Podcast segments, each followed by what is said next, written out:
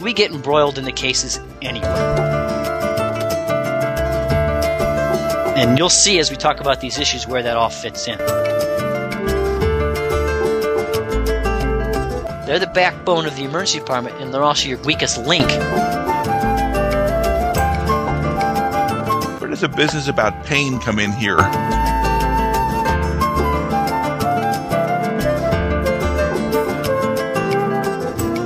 Some R N getting chewed out by a neurosurgeon.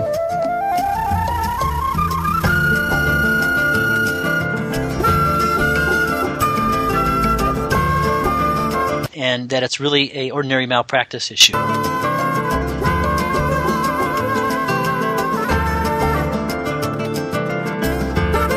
Fifteen bucks a bottle.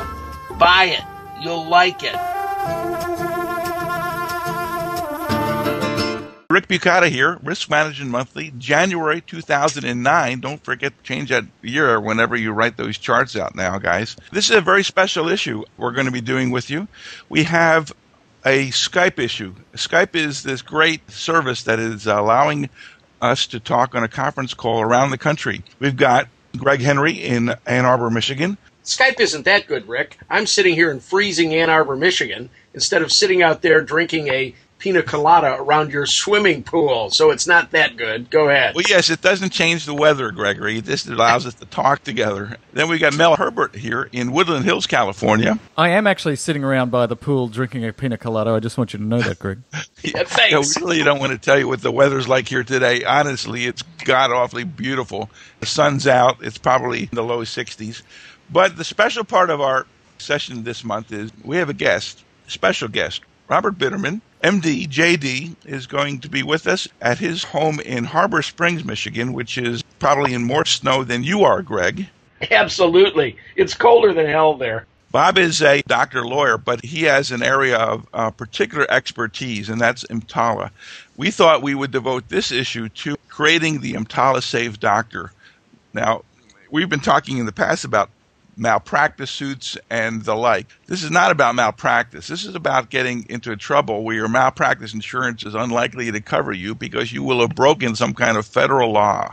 Bob is truly an expert at this, follows the litigation thoroughly on this, and is the president of a Bitterman Healthcare Law Consulting Company and is also the vice president of Emergency Physicians Insurance Company, otherwise known as Epic. You probably see their ads in the trade journals with some frequency. So, Bob, welcome to Risk Management Monthly. Thank you, Rick, Mel, Greg. It's a pleasure to be here, and I hope I can get a word in edgewise as we go through this. Bob, you're the star, man. We're here to listen. Well, thank you. It's a pleasure to be here, and welcome, everybody. And this is about EMTALA. And we're going to start off, we have a plan, and we're going to go through some of the issues, and then at the end of each of those issues, we'll sort of let the group banter in and bring up points, questions, or other issues that need to be addressed. The first thing is sort of understand, why is this important for you as an emergency physician? Well, there's two main reasons. First is it governs everything you do. Interactions at E M S, time patients gets on the property, registration, triage, your exam, history, physical, labs, x-rays, doctor's involvement, involvement of consultants, discharge, planning, transfer, et cetera, entirely controlled by this law. So it behooves us to be experts in EMTALA, all of us, all emergency physicians. And the second thing is the consequences of noncompliance are draconian. We'll mention this as we go through each of the sections, but sort of an overview here is recognize there's two areas of regulation or enforcement. First is regulatory. And that's the government. C M S, Centers for Medicare and Medicaid Services, can terminate the hospital for Medicare or fine the hospital up to fifty thousand dollars per violation. So when the hospital figures out it's entirely responsible and liable for everything you do in the emergency department as an emergency physician and the on-call physicians, it becomes very interested all of a sudden, because if it gets terminated for Medicare, that's the financial death sentence. So hospitals will do anything it takes to come in compliance, and that means changing policies and procedures in the emergency department, firing a nurse, firing a doctor under threat of your contract. That's exactly what they'll do. So it's a big deal for hospitals. The fine's not the big deal. It's a termination for Medicare. Physicians also can be fined or terminated for Medicare, and that is something what Rick was referring to is not covered by your insurance. The fines come out of your own back pocket, and you had better even check with your insurance to see if they will defend you for the regulatory actions, which are really peer review hearings, which question your judgment. So that you need to check with your insurance carriers. But the real big issue nowadays is the civil liability issues, and Rich sort of mentioned this at the beginning. This is the fastest growing area of litigation against hospitals. Plaintiffs' attorneys are figuring out how to use EMTALA to go after hospitals. The hospital can be sued directly for anything the physicians do, including us. Don't even have to name the physician. In fact, you cannot sue emergency physicians or any physician under EMTALA. But that's sort of a tainted victory because we always get third-partied in. And if you remember, us as emergency physicians always sign those indemnity clauses in our contracts with the hospital. So there's contractual indemnity, and there's other ways that hospitals can sue us for the losses they incur under EMTALA. So we get embroiled in the cases anyway. And we'll talk more about the civil liability as we go along, because recognize if the hospital is sued in federal court, the state peer review protections do not apply. So all the peer review materials you did will be introduced and used against you in court. And there's been a number of big cases in that regard already. Tort reform might go out the window. California court just a few weeks ago said that the caps in California, your MICRA that you got out there, Rick and Mel, doesn't apply to screening claims under EMTALA. So it's a way to get around MICRA. Contrary, the Sixth Circuit and other circuits have said it does apply. So we've got a split across the country. So the plaintiffs' attorneys are very busily scurrying around trying to morph everything that goes on in our emergency departments into EMTALA claims to go after hospitals, to avoid tort reform, and avoid peer review protections. And you'll see as we talk about these issues where that all fits in. Other objectives here, we're going to try to tell you what you need to know to EMTALA-proof your practice. And you have to think of this as not just the E D. You've got to think about it as hospital-wide, and that'll become very evident. And the last thing is we're going to try to point out the major pitfalls you need to avoid. Where are the consistent errors in both the courts and the C M S that you can learn today to avoid tomorrow? Now, as we go through this, I've sort of adopted sort of a compliance checklist mode. I'm going to sort of check off things that you need to check off and understand when you're trying to work in the emergency department or manage an emergency department. And the first two are relatively straightforward. One is you have to have an EMTALA policy. And this can't be just an E D policy that goes on transfers or EMTALA policy. It's got to be a hospital-wide policy. So you can't think of EMTALA as just an E D law. It really encompasses everything about the institution.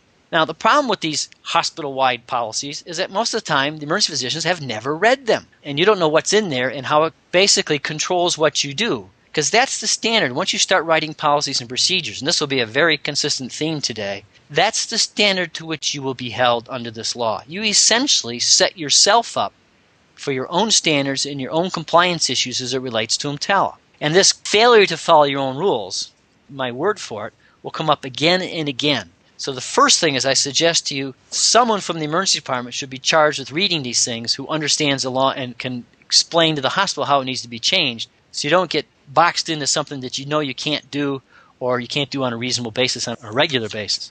And consistent with that, the second thing is you have to educate everybody, the usual people you would think of in the emergency department, but everybody else that comes in contact with patients can put the hospital at risk. So this includes particularly the medical staff, and there are actual regulations that require the medical staff to be in-serviced on a regular basis regarding their on-call and transfer acceptance responsibilities. Risk management, legal counsel, administration, the candy stripers, the security guards. All it takes is one security guard to say, ah, oh, uh, it's real busy today. Why don't you come back tomorrow? Well, that's an illegal transfer under federal law. So everybody who comes in contact with patients as relates to the emergency services has to be educated on this law. And the greatest link, clearly, are the on-call physicians, and we'll come back to that later. Now, the biggest issue as it relates to emergency medicine, and we're going to talk mostly about this today, is the medical screening requirement. We have a duty, anybody who shows up has a federal right to a medical screening exam to decide if their medical condition is an emergency medical condition. So that's our responsibility. And the first thing is we have to decide where do we do that. The E D is now called a dedicated emergency department. Yeah, I thought C M S passed that to say because they thought we were so dedicated to emergency medicine, but it was really an area which is dedicated to the care of potential emergencies. So it's not just emergency departments that qualify. An urgent care on campus, a fast track attached, labor and delivery, a P E D S E D. All of those aspects are emergency departments under this law and have to comply exactly the same. Your labor and delivery department may not know that.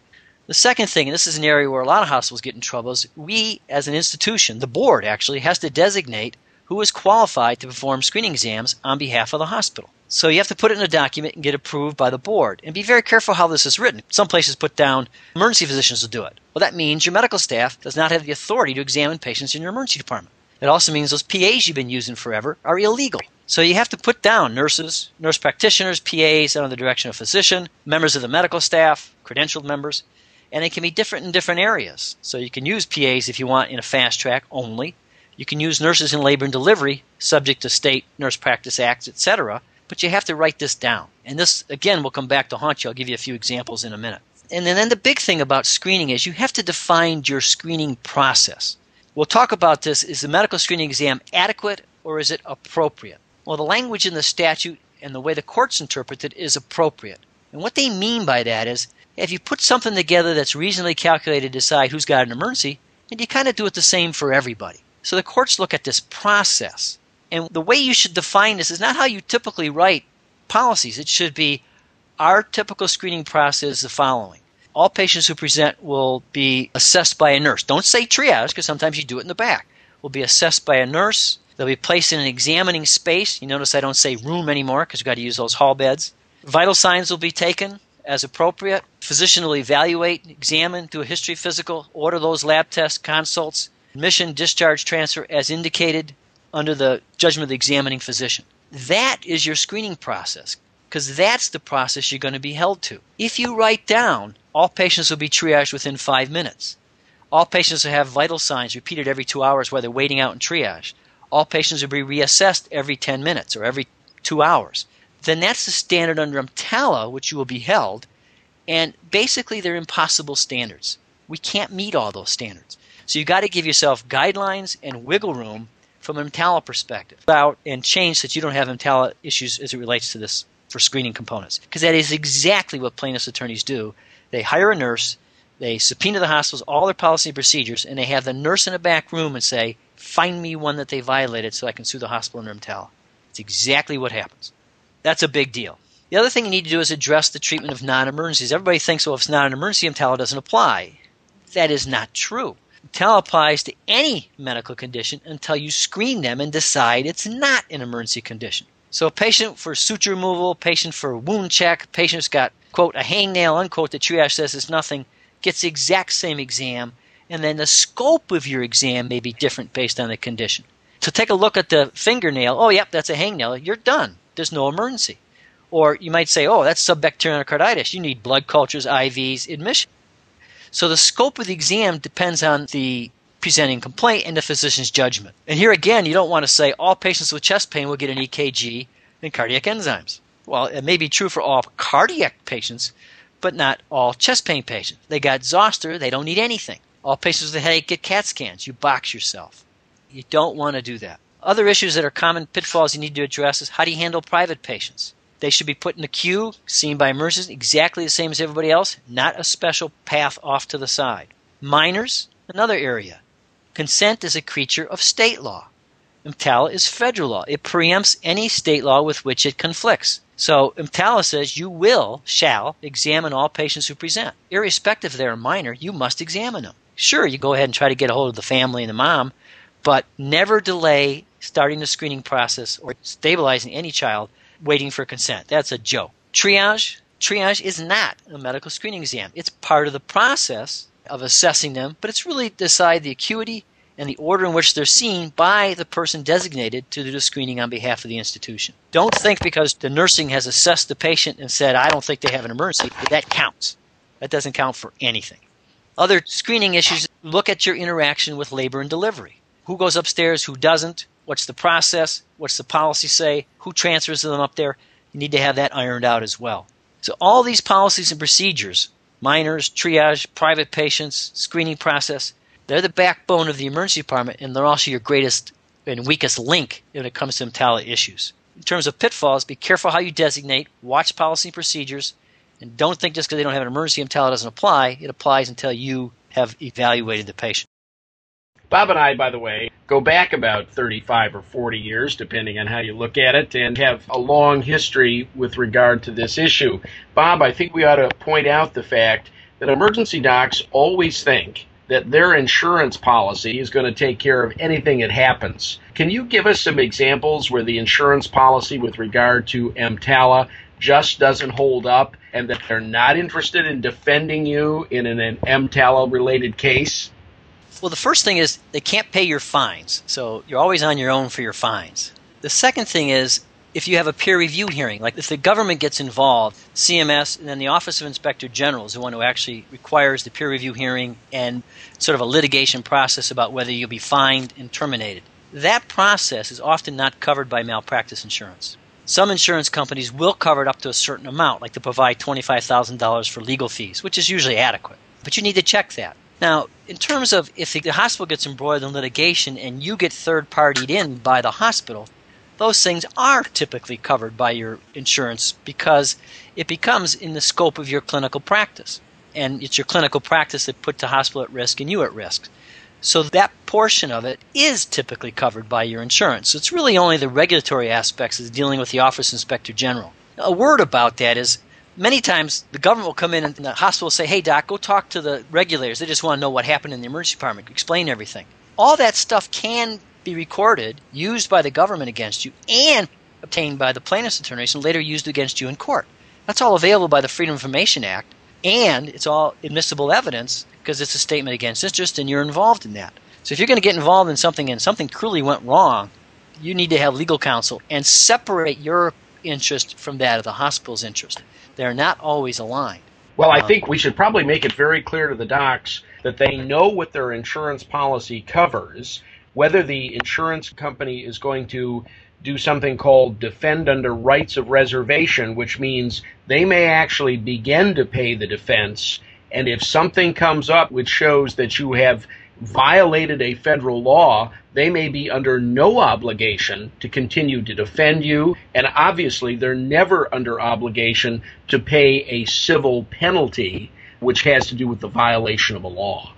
I know of no case where in civil court, now I'm talking about civil. Remember, what Greg's talking about, fines and penalties and things, that is regulatory. But in civil case, which is the lawsuits against the hospital and physicians' involvement, I know of no case where an insurance company hasn't entirely defended or paid the claims in those cases.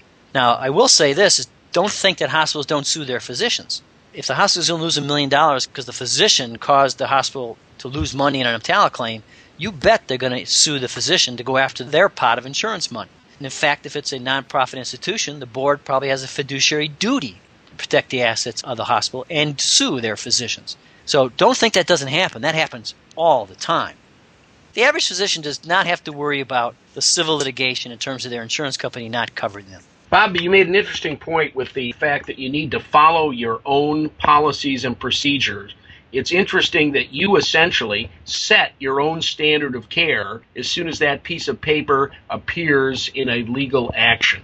Yes, and you do that both for standard of care issues and for EMTALA compliance. So that's why when I talked about what the process in your screening policy should be, it really should be that descriptive process of how we put patients through our department. It should have nothing to do with time frames, standards, policies, and specific procedures. Now, you can have, we'll accept the A S E P chest pain policy as a guideline. That's okay. You can have goals, guidelines. But you can't set this as policy. You can't set this as standards, or you will bury the institution.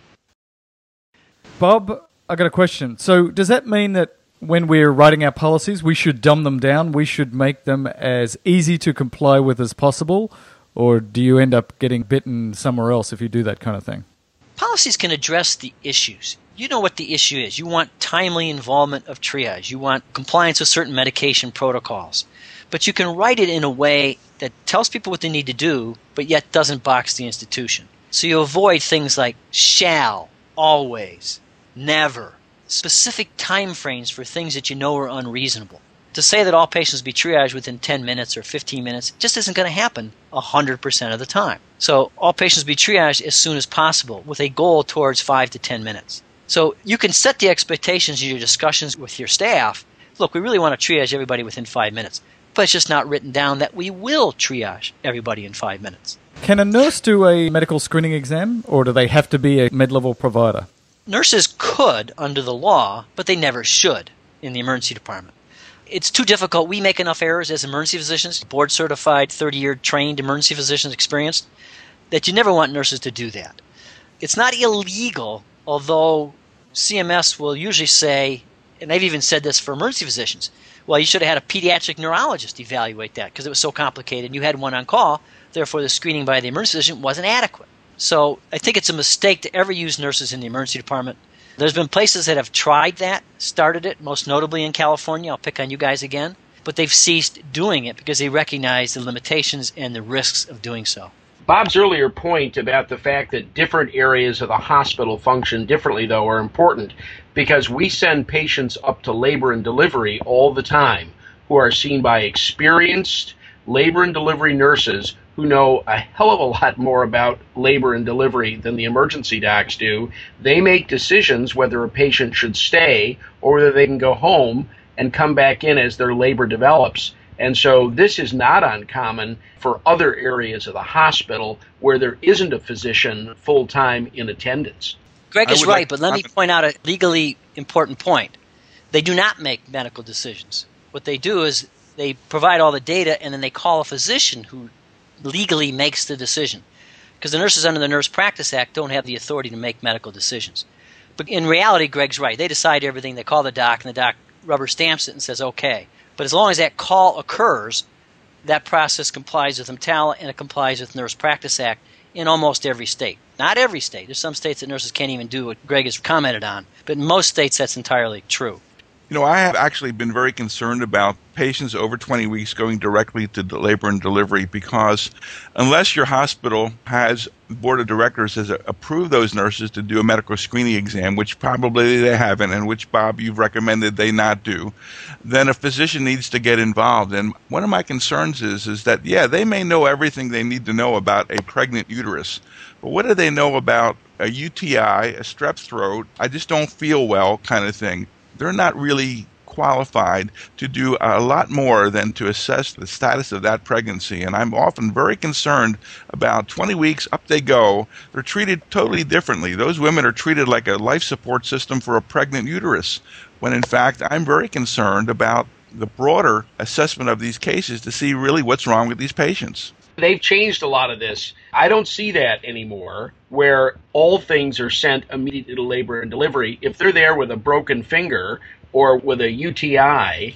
the vast majority of hospitals these days have that problem looked at by someone else. If they find it's related to the pregnancy, or they're now having contractions of the uterus, or there's slow wave decelerations, then they go upstairs. But I think the majority of hospitals have seen the error of that situation, and at least I don't see that anymore.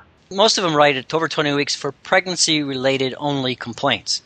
So other complaints, trauma, anything else stays in the emergency department. And Rick, I do think it's okay to use nurses up in labor and delivery, provided they have the right credentials, training, backing of the O B department, and are approved by the board, and they always call the obstetrician on call to get in final okay before they make a decision. And that's what goes on in most small hospitals all across the country, and it's a very reasonable process. And C M S says that process is okay. Specifically, we've had very pointed discussions with them directly on that issue. So it's the Nurse Practice Act in most states that gives that more problem than C M S and the EMTALA issues. And they always have the ability, if, look, we find something we don't think it's that, to send them back down to the emergency department. And in some hospitals, they go through labor and delivery, and then they always come back down to the emergency department to make sure there wasn't something that was non-pregnancy related.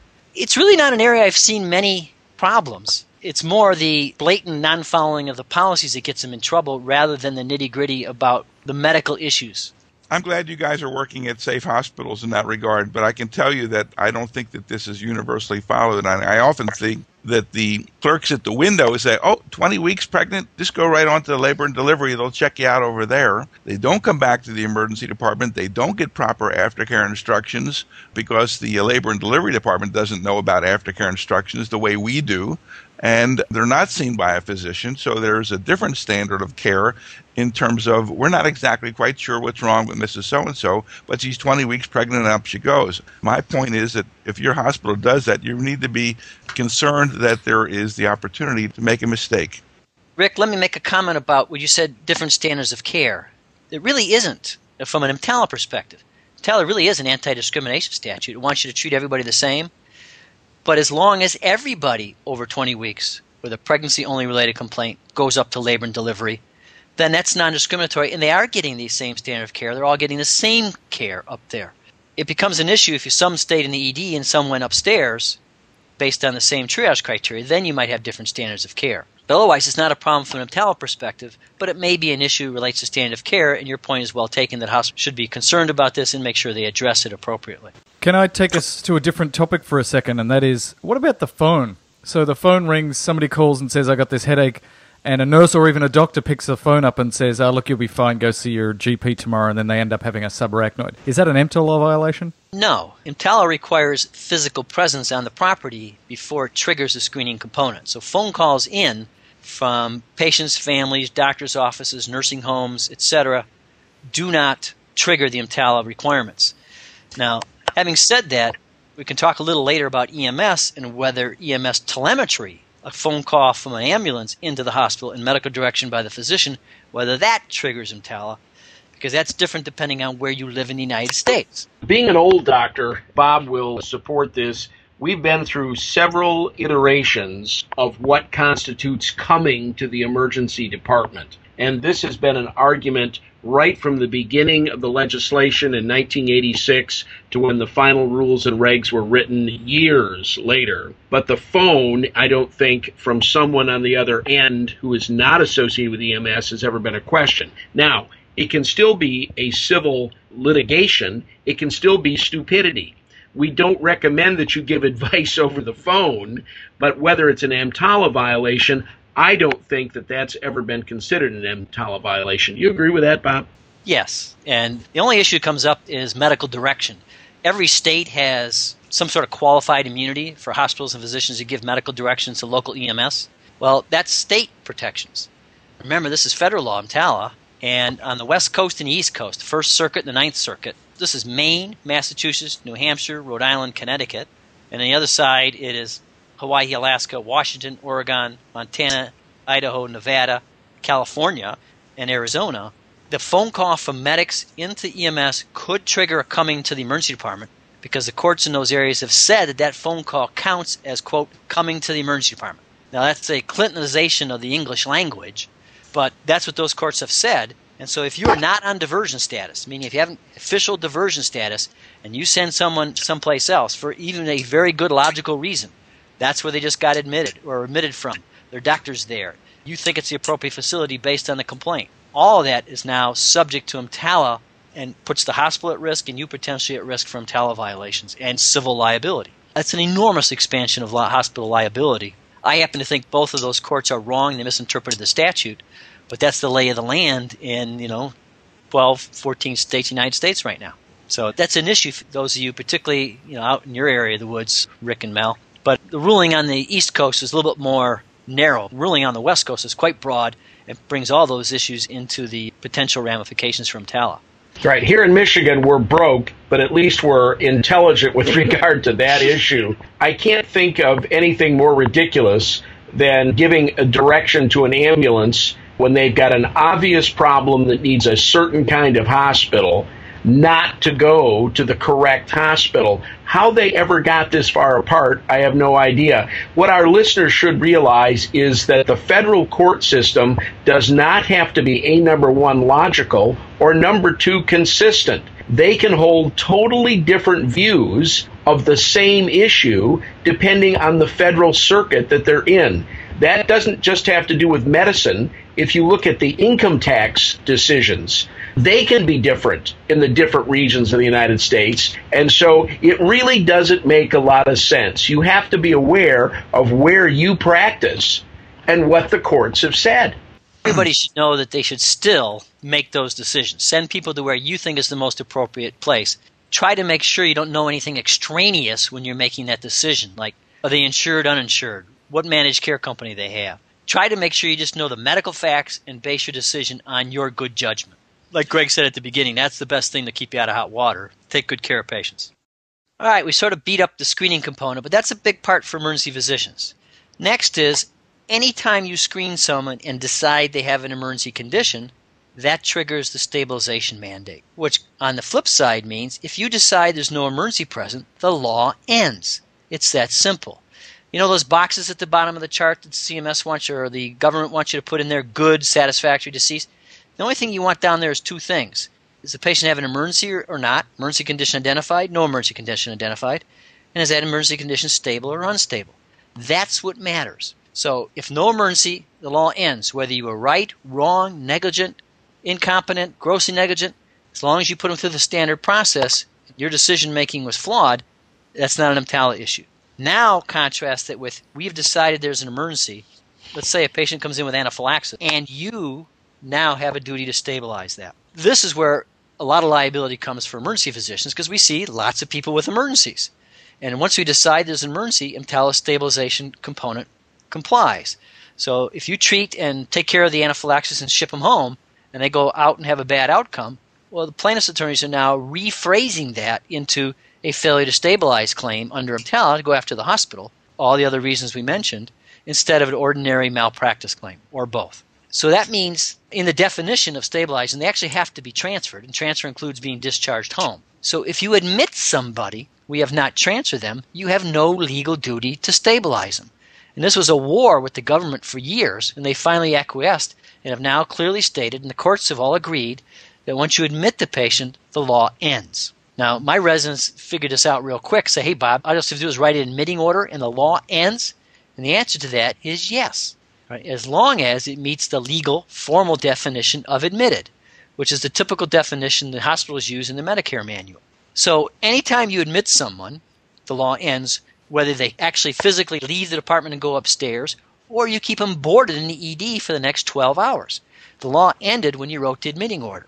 Now, direct admits come to the E D and they're sitting around waiting. Do I have to screen them? Do I have to see them? Doesn't matter under EMTALA anymore, because if they came with admitting orders, formal admitting orders, the law does not apply. So this admission sort of ticket, if you would, or admission defense is a big deal for hospitals. So you got to make sure it's formally documented, and you got to make sure you understand what admitted means. It means you typically are going to admit them for inpatient services, expect them to stay overnight, and expect them to occupy an inpatient bed, even if it doesn't happen. That's why if they happen to hang around the E D for twelve hours and either go home or get transferred, they were still admitted, they meet the definition. What this pointedly does not include is patients admitted to O B S status, patients you put over in the chest pain unit, or someone just says, I'll put them up in O B S and I'll see them in the morning, and they're there for twenty-three hours, and then they ship them home, and EMTALA still applies to that entire stay, quote, inpatient stay. This, incidentally, is a big understanding because hospitals, we're going to get to this later, hospitals only have to accept patients who have not been admitted in transfer. So once you admit the patient, no other hospital has a legal obligation to accept them in transfer. So if you anticipate having to transfer someone in the next twenty-three to twenty-four hours, never admit them. This changes your practice. You must put it, quote, admit them to O B S, because otherwise the academic center down the street will say, ha-ha, you admitted them. We don't have to accept them. What insurance do they have? And they'll only accept those that have insurance, and they'll turn down all the emergencies of the inpatients who don't have insurance. So as EMTALA was meant to protect everybody, provide them for emergencies, we now have two distinct classes of patients under this law. If you're an emergency patient, not admitted, you can get transferred and other hospitals have to accept you. You got a big subdural and we don't have a neurosurgeon and they do, they have to accept you. You get admitted, get put on heparin for some reason, now you have your subdural. No other hospital has a legal obligation to accept you. You die in your sitting hospital unless some other hospital has the nice good graces to accept you and transfer. This is a big change. This is big fought over in a war with C M S internally this last year, and this became effective just this year, that all these admitted patients no longer have protections under EMTALA. So writing that order has a good benefit for the emergency department, cuts off our liability, but it has consequences of difficulties being able to transfer people later if you think the patient's going to be transferred. So that's a big pitfall, and the failure to stabilize really, you know, you hear this mantra all the time, oh, EMTALA is not a federal malpractice act. Hogwash. You bet it is for every patient who presents with an emergency condition, whether we treat him or whether they send him home or not send him home. That's a big deal. Not much else to say about stabilization. The next is, and this is where a lot of patients get in trouble, is sort of the no delay on account of insurance issue. And this is, how do you register people? How do you put them through triage? If you're not doing bedside registration in your emergency department, you're probably violating EMTALA on a daily basis. Because what happens is, it happens everywhere. Patients go, they present, it's some sort of reception form that says who they are, what they're there for. and then they get triaged, and then they go over to registration, get all their paperwork done. They ask them what insurance they have, who's their doctor, would you like to make your copay now, or here's your down payment. And in the meantime, there's space in the back, and they could have been screening them. So that is delaying access to their screening exam on account of obtaining insurance, and that's a direct violation of the law. Now, most hospitals are so busy anymore that there's never any space in the back, so it's not a big deal, and you're probably not violating it. But on those slow days, if you got space in the back, patients got to come back, and you got a bedside register from there, so you don't delay access to the physicians and the nurses and the P As in the back for starting their screening process. But if there's no space in the back, you go over to registration. It's perfectly appropriate under federal law to ask them what their insurance is, who their doctor is, would you like to pay your twenty dollar copay now, as long as you are not economically coercing them or, quote, unduly discouraging them from staying. Those are the two standards the government uses to assess that interaction. So if you're going to collect money on the front end, it is not illegal, but it had better be done very carefully, very correctly, so you avoid the perception and the government coming after you for saying you're delaying access to their screening examination. The next issue as relates to screening and stabilization is, can a patient refuse this? Well, of course they can. Patients always get to define what services are provided and the scope and provision of those services by physicians and hospitals. I divide these into L B Es, left before exams, and A M As. The elopement is somewhere in the middle, but the left before exams are the patients who are triaged, we got their records, and all of a sudden you go out to bring them back to the room and they've vamoosed. You should have a system to show that you did not deny them their federal right to a medical screening exam. You actually have to prove a negative. Very unusual at law. So always document no answer, no answer, no answer. Check them out loud three times. And I would recommend you call them overhead once. You know, you say Missus Jones to triage.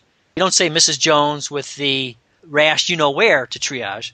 But just calling their name overhead is not a HIPAA violation. It's perfectly appropriate. So that way, if later on the patient says, oh, the hospital refused to see me, you have some documentation to show, contrarily wise, that you did not deny them their right to screening exams.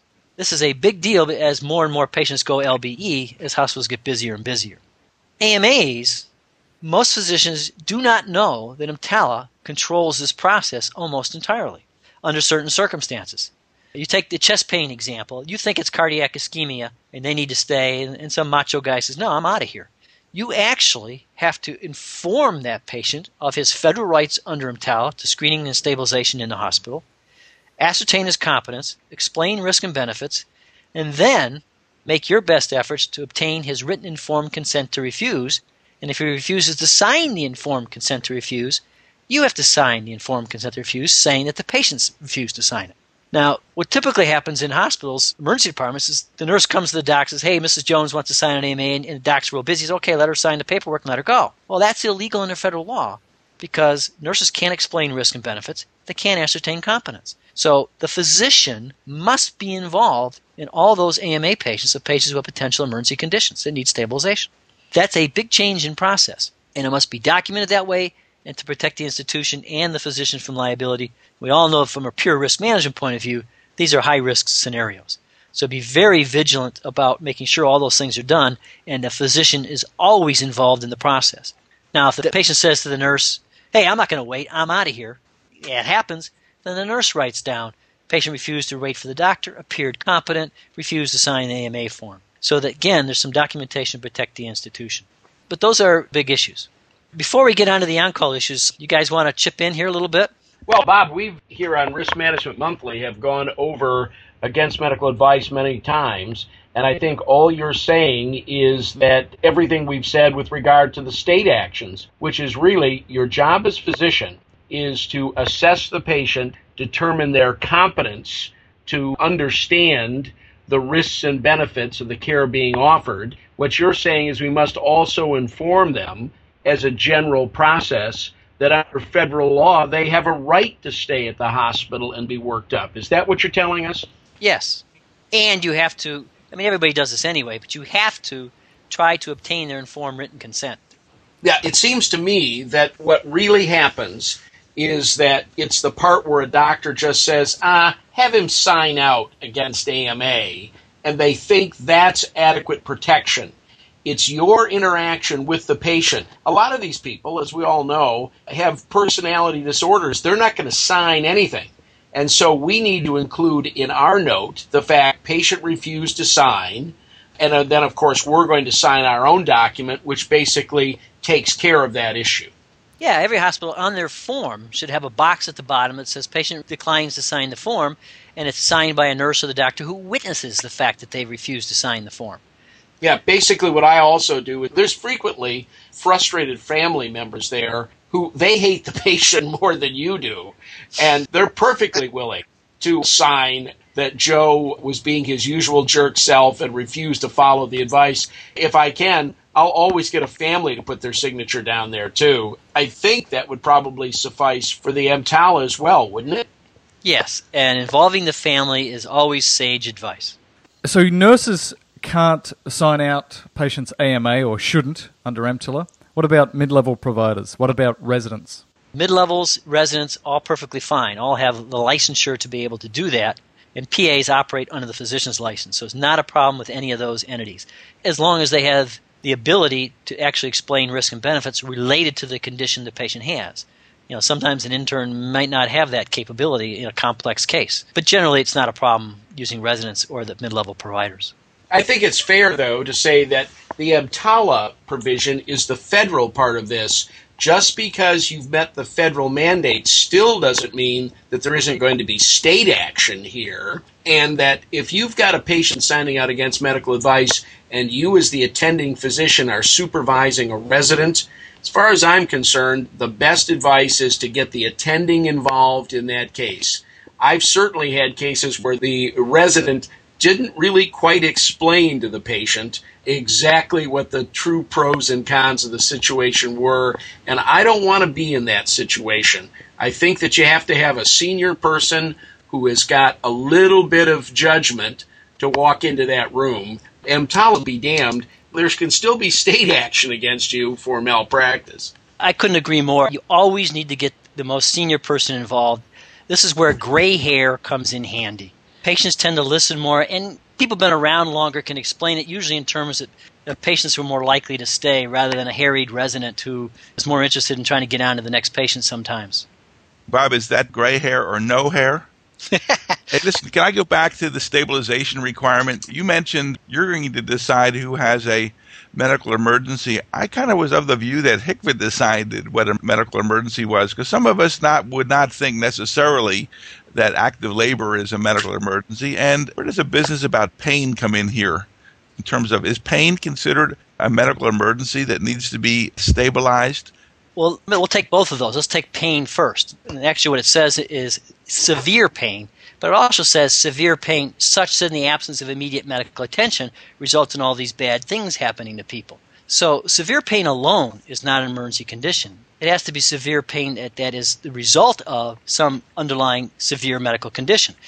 You get severe back pain, we see those patients day in and day out. Well, if they don't have a herniated, if they don't have a ruptured aneurysm, if they don't have an obstructing kidney stone, if they don't have something that's going to kill them or harm them right away, then they don't have an emergency condition. So severe pain should heighten your awareness, but it doesn't in and of itself constitute an emergency condition. Bob? Rick started to refer to labor and delivery. As I remember, the first bellwether case in EMTALA was the Patrick decision in Texas, which had to do with exactly that issue. There was no bad outcome. The child was delivered in the ambulance on the way to the other hospital. That was the ultimate first pure EMTALA case, and it had to do with somebody in labor and delivery. Yeah, it was a Burdette decision in Texas. Burdette, Burdette, yeah. But you're right, it was Texas. And, you know, sort of the, where I always pull out the quote, where why definitions matter. All these words we've talked about, we haven't talked about them, but all transfer, emergency condition, patient, stabilization, transfer, all these things are now defined by federal statute or regulation. And they may mean something frightfully different than what physicians normally think they mean. Like I mentioned, transfer includes all discharges from the emergency department or discharges from labor and delivery. In the definition of an emergency condition, nowhere in that definition does the word labor appear. In fact, the government specifically took it out because nobody could figure out the difference between, quote, active labor and garden variety labor. And when you think about it, in labor and delivery, they send people home in early labor all the time because they're simply not ready to deliver yet. So it's conditions such that in the absence of immediate medical attention, all these bad things start happening to people. So even though you're maybe in early labor, active labor, garden variety labor, it's okay to go home for twelve to twenty-four hours because doing so, nothing bad's going to happen to you or the baby. So the definition for emergency physicians usually means what we typically think it means. So I, I wouldn't get too bent out of shape about the definitions in that respect. But it is a language game, and it's a definitions game, and sometimes you need to know to avoid liability. There was a very famous case in Illinois which had to do with a patient who had appendicitis.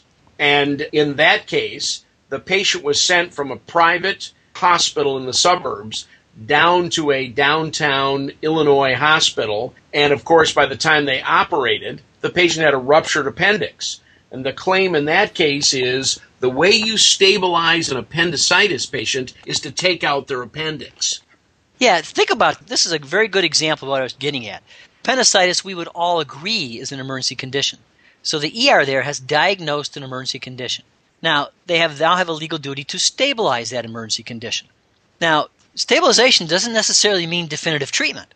Now, in the case of appendicitis, let's say you suspect they have appendicitis. You're not really entirely sure, and what you think they need is antibiotics and a repeat exam in six hours. And so you're going to admit them to do that. If that's what you think is the stabilizing treatment going forward, then transferring to some other hospital to have that done is perfectly reasonable because you don't anticipate. A definition of stable here, by the way, is that no material deterioration is likely to happen in route or in transfer. So if you think nothing bad is going to happen to them going from point A to point B, that's stable. That's perfectly appropriate. If you, however, you think they're going to materially deteriorate, they're likely to rupture their appendix in transfer, then they're not stable and you have to take their appendix out before they go. The definition is not really written in medical terms. It's written in terms of transferring people, because that's the genesis of the law, was they didn't want you, quote, dumping. This is the anti-dumping statute, by the way. Dumping patients from private hospitals to public hospitals at bad things happening to them en route. It's not illegal to transfer people for economic reasons, whether it's a managed care transfer to that hospital that Greg just mentioned, or you know, in, on the California coast, it's a Kaiser transfer for a chest pain case. As long as you don't think they're going to deteriorate en route, that's a stable transfer, even if they have an emergency condition. That's why you argue whether someone is stable or not becomes a battle of the experts. Greg's case is a perfect example. You get someone on a stand who'll say, look, they were clearly unstable. They were going to rupture. It was obvious. And then you get someone on the other stand who says, no, they weren't. I fully expected them to get there. I gave them antibiotics. They had mild signs. It's only a half hour away, and it would have taken forty minutes to get in our O R. So what it becomes is a battle of the experts and argument about whether they were stable or unstable under the definition of the statute. And that is exactly all these E D cases get litigated. The real problem, I think, is in smaller hospitals that cannot take care of a certain problem. No emergency physician should ever be afraid of EMTALA when they transfer a case from a smaller hospital that simply cannot stabilize the patient to a tertiary level institution. If that child has a subdural hematoma and you don't have the ability to operate on that child, no matter what you do, they're better off being airlifted or sent by ground to the tertiary hospital that can operate on them. I've never seen an EMTALA case on one of those issues. Let's take that now. We'll skip on a call and come back to that. We'll take the transfer patients out now. If you can't stabilize a patient and your hospital doesn't have the resources to do that, you actually have a legal obligation under EMTALA to transfer them. That is a medically indicated transfer. That is your responsibility to do so, and then EMTALA controls that transfer entirely. It tells you exactly how to do that. Qualified medical personnel equipment go with it. You make sure the hospital has the capability and resources to handle the problem. You have someone accept it there. It doesn't necessarily have to be a physician under EMTALA. It does in your home state, Rick, in California. But you have to have someone accept them in transfer, and you send all the usual paperwork. So those four requirements, which is ordinary good medicine, are what EMTALA requires when you're transferring an unstable patient. The only thing I would suggest to you, this is the only thing I really want to say about transfers out, is you have a transfer package you rip off the shelf that tells you exactly how to do it, and you do it the same way for every single transfer out of that hospital. You use a transfer form which is legally drafted by lawyers, not by the E D medical director, that knows how to protect the institution and the doctors by checking all the boxes off. You have a transfer checklist that the nurses check off, and away they go. And you do it exactly the same whether they're stable or unstable, because you can always argue after the fact whether they were stable or unstable. So you want the paperwork and the process, and you want to arrange what's called an appropriate transfer, those four elements, exactly the same every single time. That avoids all troubles with transfers out. What's the definition of a transfer out when you have a large institution? Let's say you're at U S C, and I see a patient and they've got an ophthalmology problem. and I want to send them to another part of the hospital complex. It may be across the street, but it's still part of the hospital. Is that a transfer out? No. That would be called movement. And they had definitions for each. Transfer actually means away from the facility at the direction of anybody affiliated with the facility, which is why that security guard at the front end can actually transfer people. It's like the same thing going from the E D to I C U, E D to urgent care, up to labor and delivery. If you're going to triage the patient, send them over to your ophthalmology area on campus, that's not a transfer. And typically, if it's like across the street, may or may not be a transfer then. Most people think of this as contiguous property. So if you're going off campus, so to speak, I would count it as a transfer and fill out all the usual paperwork just to be on the safe side. See, what it boils down to is, if, like we said at the beginning, if you think it's the right thing to go to that doctor's office or that clinic on campus to get it done, send them with all the paperwork and do the right things. That's why, you know, I just whip out the packet so it's done the same all the time, so there's no questions. And you're not going to have any trouble because they're going to get good care. What happens is when you do it, it's like talking to the on-call things, when the ophthalmologist is on call and you send the patient to his office, and now he decides, hey, a hundred bucks up front or I'm not going to see you, and now the patient doesn't get care. Now you should have had the doctor come into the emergency department and see him, because now you're violating the federal law. So if the system works and the patients get good care and you haven't had a problem with it, don't change it. If there's an issue of when you send them someplace, now they're not getting the services you think they need, whether it's orthopedic reductions, ophthalmologic exams. For acute conditions now, I'm not talking for routine follow-up. That's a different scenario. Like you send them to ophthalmology because you need them to help them screen. Is this narrow-angle glaucoma? Is that scratch on their cornea, is that an ulcer or is that just a scratch? You need them to decide if there's an emergency condition, or you need them to do something to stabilize the patient, reduce acute angulated fracture for the orthopedics. Those are things where you need care done. The government likes you to always bring those docs into the hospital. I'm perfectly comfortable, and I think it's reasonable under the law to send them to those facilities as long as you're comfortable doing so. They're stable at the time you leave, you send them out. Nothing bad is going to happen to them en route to get there. And you anticipate they'll be able to provide the services when they get there. So that's an and there. So you think it's okay to go, and you have reasonable belief that the guy's going to take care of it. If you know they routinely do the economic screening and don't take care of it, then don't send them there. You've got to have them come into the E D and take care of it. Bob, let's give you the typical case that every one of us in emergency medicine sees every day. I see a patient in the emergency department. Let's say they've got a lateral malleolar fracture, which we put stabilization on. We put them in a posterior mold. They're on crutches. Now they go to the orthopedic surgeon on call who says a hundred bucks up front or two hundred bucks up front, or we can't see you.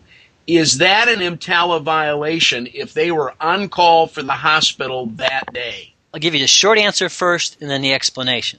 The short answer is no. And that is clearly agreed to by C M S and has already been court opinions on your exact case, Greg. And here's the reason why. Because when the patient left the emergency department, they were stable. Stable. It was unlikely to have material deterioration of that ankle injury in going to wherever they sent the patient. Now, it wasn't going to get any better, but it was not likely to material deteriorate. So what EMTALA is about is providing emergency care. It's not about providing all care. Now, that's strictly from an EMTALA perspective. Now, Greg said something very important, is that this doctor was on call for the hospital.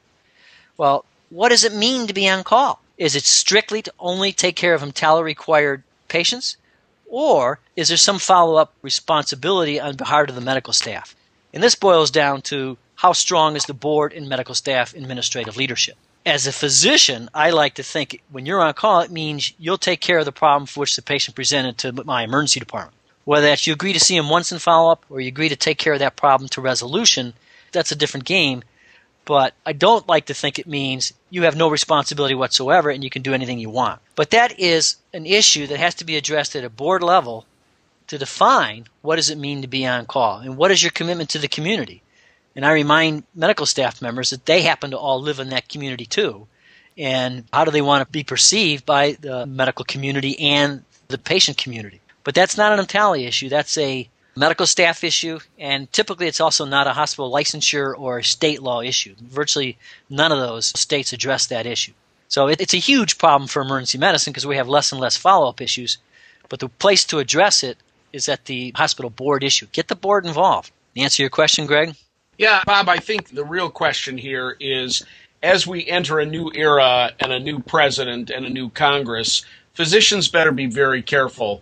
If you act like kings and get paid like kings, you better behave like a king when it comes to following these patients up, because there's something fundamentally morally wrong with a country where you can't get follow-up on a kid with a fever in the next twenty-four hours. There's something wrong with this system. And there may be new federal legislation coming down the pike if we don't take care of it. Think about the origin of EMTALA was essentially Congress got angry about yes, exactly. the behavior of hospitals and physicians. So if we generate enough hostility but not providing services, not figuring out the system, I think you're right. There will be additional. Some states have already tried to tie on-call to your Medicare or your state licensure. Massachusetts had a bill that went all the way through the state legislature. And so states have already trying to figure out ways to basically appropriate physician services. Don't think Greg isn't wrong, that this isn't coming. Bob, can we drill down a little bit more onto the on-call physician issue? This is really a very touchy matter because most of the physicians, or at least many of the physicians, don't want to take call. And if, in fact, the hospital adequately told the physicians what the risks are once you are on call with regard to EMTALA, that would even drive more of them away. What do you think is going on here? Oh, boy. The on-call issue is the hotbed for us. I mean, it's a huge issue for all the reasons you mentioned, Rick. Liability, time away from practice, time away from families. It's just a mess. And the government has had four, five, six different whacks at the on-call issue, and they've backed off successively every single time. And now, basically, they have removed all guidance from the hospital about who has to be on call, and they basically just say, in accordance with the resources available to the hospital. That's the new language that just went into effect October of this year. And so what's a hospital to do? Basically, the hospital has to look at the complement of its medical staff, the privileges those medical staff members have, look at what typical services are provided to inpatients, and say, this is what we need to provide to E D patients as well. So a hospital has to take into account the physician's privileges, and this is why, in some respect, physicians are trying to carve out their privileges. In North Carolina, a third of our neurosurgeons have dropped intracranial privileges. They don't have to take care of E D head boinks and subdurals and get those patients in transfer. Orthopedics try to carve out, we don't take care of long bone fractures or open fractures. We've even had E N T try to say, hey, I don't want nosebleed privileges anymore, so they don't have to come in and take care of nosebleeds in the middle of the night. This has become crazy. This has become yeah. ridiculous.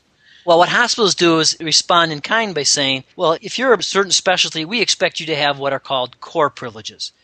So for orthopedics, it's set and common fractures. For E N T, that includes airway management, that includes nosebleeds. And neurosurgeons pretty much get away with whatever they want because there's not enough of them. So the hospitals have a hard time dictating to neurosurgeons. But that's the pushback. And so you're having this war going on between hospitals and medical staffs about carving their privileges out to take care of lucrative patients and avoid E D patients. And that is going on in spades all across the country right now. But C M S keeps trying to make it easier for doctors to take call. They allow you to take call when you can do elective surgery now. They allow you to take simultaneous call.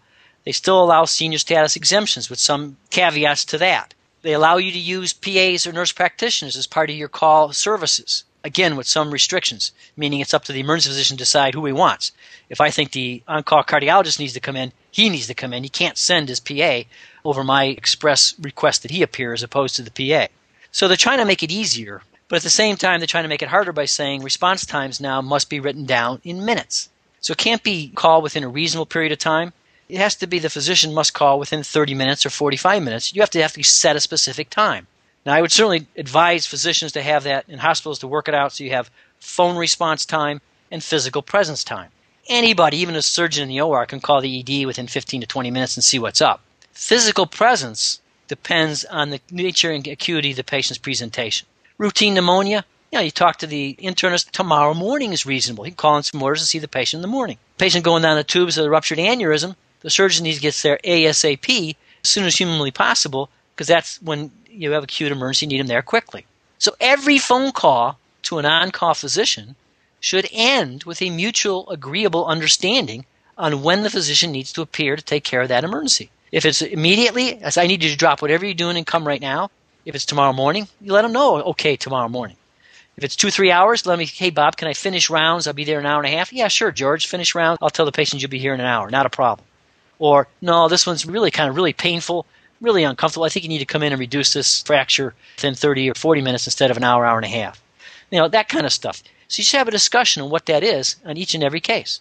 So the issue about who has to be on call is a hardly fought over issue. But one of the things, and this was brought up, Rick or Greg said earlier, that's where you ought to have the arguments. Decide in advance so everybody knows who is and who's not available, because that way the E D knows when it can get patients transferred, it knows what it doesn't have, and it knows if it does call someone, he's going to be available. And the other reason that is is because once you are on call, the behavior of that physician is entirely controlled by EMTALA. And any deviation from that behavior puts the hospital at risk for EMTALA violations. What hospitals don't understand is that everything that goes wrong with the on-call issue is direct. This is not vicarious. It's not ostensible, et cetera, et cetera. This is direct liability for the hospital. So if an on-call physician refuses to accept the patient and transfer and the hospital knows nothing about it, and an on-call physician should have accepted the patient, the hospital is liable for the damage that occurred for that patient eighty miles away. This is a big wedge that emergency physicians and our leadership can use in dealing with the hospital to have them solve the on-call conundrum, is that inform the hospital of their enormous liability for everything that goes wrong for the on-call system. The on-call guy says, I am not coming in. If you have to transfer that patient, you've got to send his name and address with the other hospital, which must turn you in. Or they don't come in on a timely basis, or they give you all kinds of grief. Something happens to the patient, all that stuff, the liability is directly the hospital's. So when hospitals figure this out, all of a sudden they start taking a great more interest and get more actively engaged in controlling the medical staff, because that is exactly what EMTALA means. It means the hospital must control its medical staff. And boy, you tell that to your hospital administration, and they don't really like that. Go ahead, Greg. Yeah, Bob and I are currently involved on the same side, fortunately, in a case in a southern state, that's all we need to say, where the exact issue is not the emergency physician seeing the patient in a timely manner. It's really not even making the diagnosis quickly. It has to do with arranging the transfer and how many places he had to call to find the place that would take the patient and do the service, the procedure that was required at that moment in time. These issues are not going to go away. If I could give advice to emergency physicians listening to this, sit down with your hospital in advance, work this out, know which place you're going to call, and make sure that transfer agreements have been worked out, because nothing looks worse than the fact that you've now had to go through five or six places to try and find some place to take your patient. That's a good headway into the last topic, and that is the accepting of patients in transfer from other facilities. And I'll start off by saying it's a hospital duty, not a physician duty, which comes up in just a minute. And I'll ask you a rhetorical question. Do you know who has the formal, legal, designated responsibility to accept or reject transfers on behalf of your hospital? Is it the emergency physicians, on-call physicians, nurse administrator at night? Is it any or all or some combination thereof? Most hospitals simply haven't addressed this shit, so they don't have a formal system so they know how to get patients in, who to call, what it is. And on the flip side is anybody who's transferring out needs to know, again, what services you do and do not have available on an ongoing prospective basis, and if you don't have them, where do you get them? What hospitals in the community have that resources? How do you get patients into their system? Who is the formally designated, legally authoritative person to call, who has the responsibility to accept and reject at that institution? And so you need to work all this out in advance, even to the point, if you're a sending hospital, you go talk to your accepting hospitals so they explain things, you understand things, and you open a dialogue for making the system work right. And if you're a receiving hospital, and this is one of the fastest growing areas of liability under EMTALA and in civil litigation, you have a legal obligation to accept certain transfers, and failure to accept those exposes you to liability. So you have to have a system, everybody has to know how it works, and you have to go talk to your sending facilities to make sure they know how to get people in, who has the authority to say yes, and more importantly, who can't say no on behalf of the institution. I would never recommend the hospital use its on-call physicians alone. You can't educate them all, there's too many, and you have too many rogue physicians who don't care, don't want to participate, and that will just bury the institution by failing to accept a patient and transfer. So you either just use the emergency physicians, smaller number, greater knowledge, twenty-four availability, know what resources are available, or you put an intermediary step with a nurse supervisor who is the first call to make sure you got resources. Because remember, it takes two. It takes hospital-based resources and it takes physician expertise to take care of a transfer. So you call this nurse administrative type first, who checks to make sure they got beds and the operating rooms available, et cetera, and then you involve the on-call physician, and this person operates as a check. You say, look, if the on-call physician says no, you call me back because he doesn't have the authority to say no without my okay. So you have a check on the system so that you don't have the rogue on-call physician inappropriately saying no on behalf of the hospital. This is a huge issue for tertiary hospitals. This was a big war this last year about whether they had to accept inpatients, and they recognize all these smaller hospitals guys are getting off call schedule, carving out their privileges, and more and more patients being transferred farther and farther away, with obviously more untoward results. There's more deaths, more morbidity for transfers now, secondary to the lack of on-call physicians at all these other hospitals. This is a big issue now. It's getting worse. I've got a practical question, which is, in our hospital, we have that R N that sort of controls the beds, but I've seen them being pushed around by M Ds who don't understand EMTALA that say, look, I don't want this patient. I can't really do this surgery, when everybody knows that they really can do that surgery. Just from a practical point of view, have you seen any hospitals say, look, this person who does the contact has to be an M D? At least M Ds fighting seems to be a little bit more level playing field than some R N getting chewed out by a neurosurgeon. Yes, every hospital does it differently. The important thing is to put a system in place, monitor it, and make sure it works for your facilities. Now, if you're in certain states like California and Texas, you actually have to have physician-to-physician contact. It's required by state law. Federal law doesn't require that. Henry Ford Hospital, where Greg and I are in the Detroit area, it uses a nurse transfer team, and they never even talk to the doctor. But all their doctors on are on in a sort of a salaried mode hospital employee, so the nurses just, if they got a bed and they know it's a service they can provide, they just ship the patient to the bed and inform the doctor that the patient's there. Other hospitals, they have the call, go to the emergency physician. You know, we know ninety-five plus percent of the time what our on-call staff can take care of, and if we don't, then we call them directly and say, hey, Joe, this is complex acetabular hip fracture. Can you handle that? Yeah, sure, or no, I can't. And then we call back to the sending facility and say yes or no accordingly. But yeah, if, you got to monitor. If the nurse says, I'm getting pushed around, you say, all right, here's the doctor who's on for the call transfer team tonight who gets involved and talks with the on-call physician and says, hey, Joe, we know you can take care of that. You need to take that case. Or explain to me what's different about this one, about why you can't take it. You know, okay, if that's true, then we agree. But you got to have checks and balances in the system because you have to be right if you say no. If you're wrong, you already got a doctor on the phone who said they couldn't handle it and he thought you could. So if you say no inappropriately, you're in trouble. Where hospitals get really in trouble with this is what I call constructive denial. They put so many roadblocks in place. Oh, you got to talk to the resident, you got to talk to the attending, you got to talk to bed people. And two, three, four hours go by and there's been no yes or no. And that's constructively a no answer. You've basically said no by delay. And that gets you in trouble just as much as if you'd said no right off the bat for some inappropriate reason. So it behooves every institution to put a process in place that works on a reasonably timely basis. And it happens to be good patient care. The other guy on the phone is desperately trying to find someone to take care of that subdural or epidural, whatever it is. If you can't handle it, say so real quickly. If you can, say so real quickly too. So the patient can be well served by us putting together systems that work in the patient's best interest. This is an area things have tightened up over the last year or two, but it's still an area where a lot of hospitals all across the country have major deficiencies that they need to address.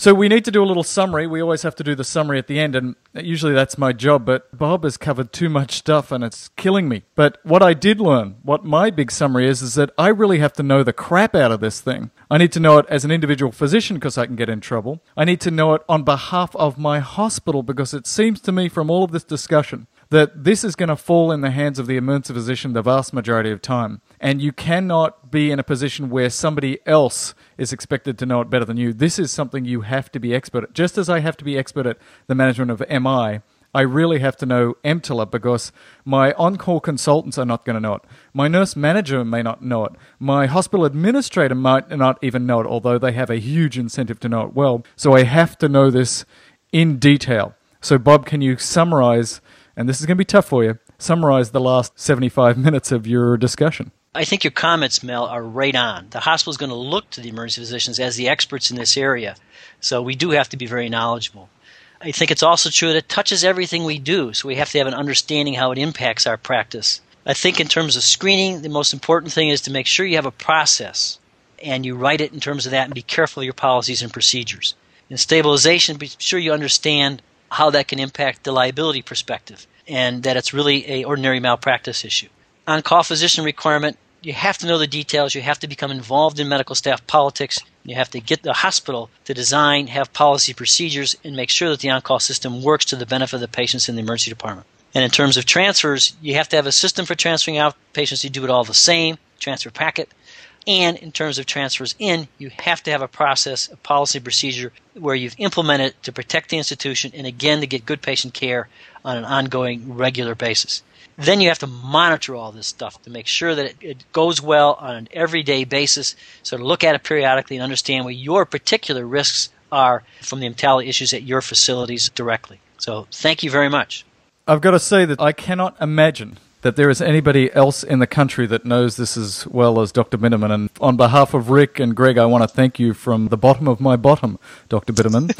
Um, that my was pleasure. An, that was an outstanding discussion. And I thought I knew EMTALA pretty well, but there were many, many things there that I need brushing up on.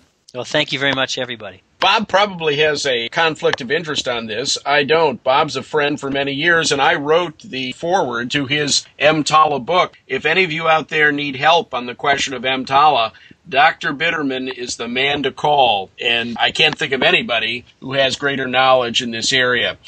Now, to end, we always have wine of the month. At the national meeting, at the Scientific Assembly of A S E P, I had one hundred people come up to me and want to talk about Risk Management Monthly. What surprised me is fifty of them wanted to talk about the wine of the month, which always blows me away. So let's get down to it quickly. I've got two of them for you, and they're excellent. We're going to Northern California. Buy American. It's a good thing these days with the value of the dollar against the euro and that sort of thing. And I'm going to make just a couple of suggestions. One is a winery you probably haven't heard of, and that is Carlisle. And they have a two thousand Zinfandel, Sonoma County. And this was rated by Parker of the Wine Advocate. This is a guy who's tasted the best wines in the world that rates this between ninety and ninety-three. He rates it along with the one hundred twenty dollars a bottle wines in California, and it's twenty bucks a bottle. Now, everybody said to me at the meeting, well, we can't get that wine, or this, that, and other thing. Here's the phone number of the winery, or the place that distributes for them, seven oh seven, five six six, seven seven zero zero. I get no money from these people. These are the people you want to talk to. By the way, the guy who makes the wine should have a name, right, like Pierre or Louis, something like that. No, his name is Mike Officer, and he's one of the really up-and-coming wine experts in California. Buy the stuff. Second wine, and again, I know you're going to not like this. Somebody's going to immediately, you know, want to get me. It's Gallo. Now, here's a quote from Parker. Occasionally lost in the focus on the enormous size of the Gallo Empire is how good many of their wines are. And I'm going to point out one which you got to buy. This is a white wine. This is Gallo Family Vineyards, two thousand seven, the Pinot Gris, Sonoma County. Let me just tell you, he rates this at the level of the eighty, ninety, and one hundred dollars a bottle Pinot Grigios that come from Italy. fifteen bucks a bottle. Buy it. You'll like it. Try it. If you don't like it, write to me and, you know, send me the rest of the bottle and I'll refund your money or something. This is a great wine. I tried this. I like this. Buy it. Okay, that's it, Mel. Thanks, guys. We'll talk to you all soon. Bye. Thank you. Uh, Happy New Year, everybody. Appreciate you all uh, participating. We'll talk with you next month. Bye for now.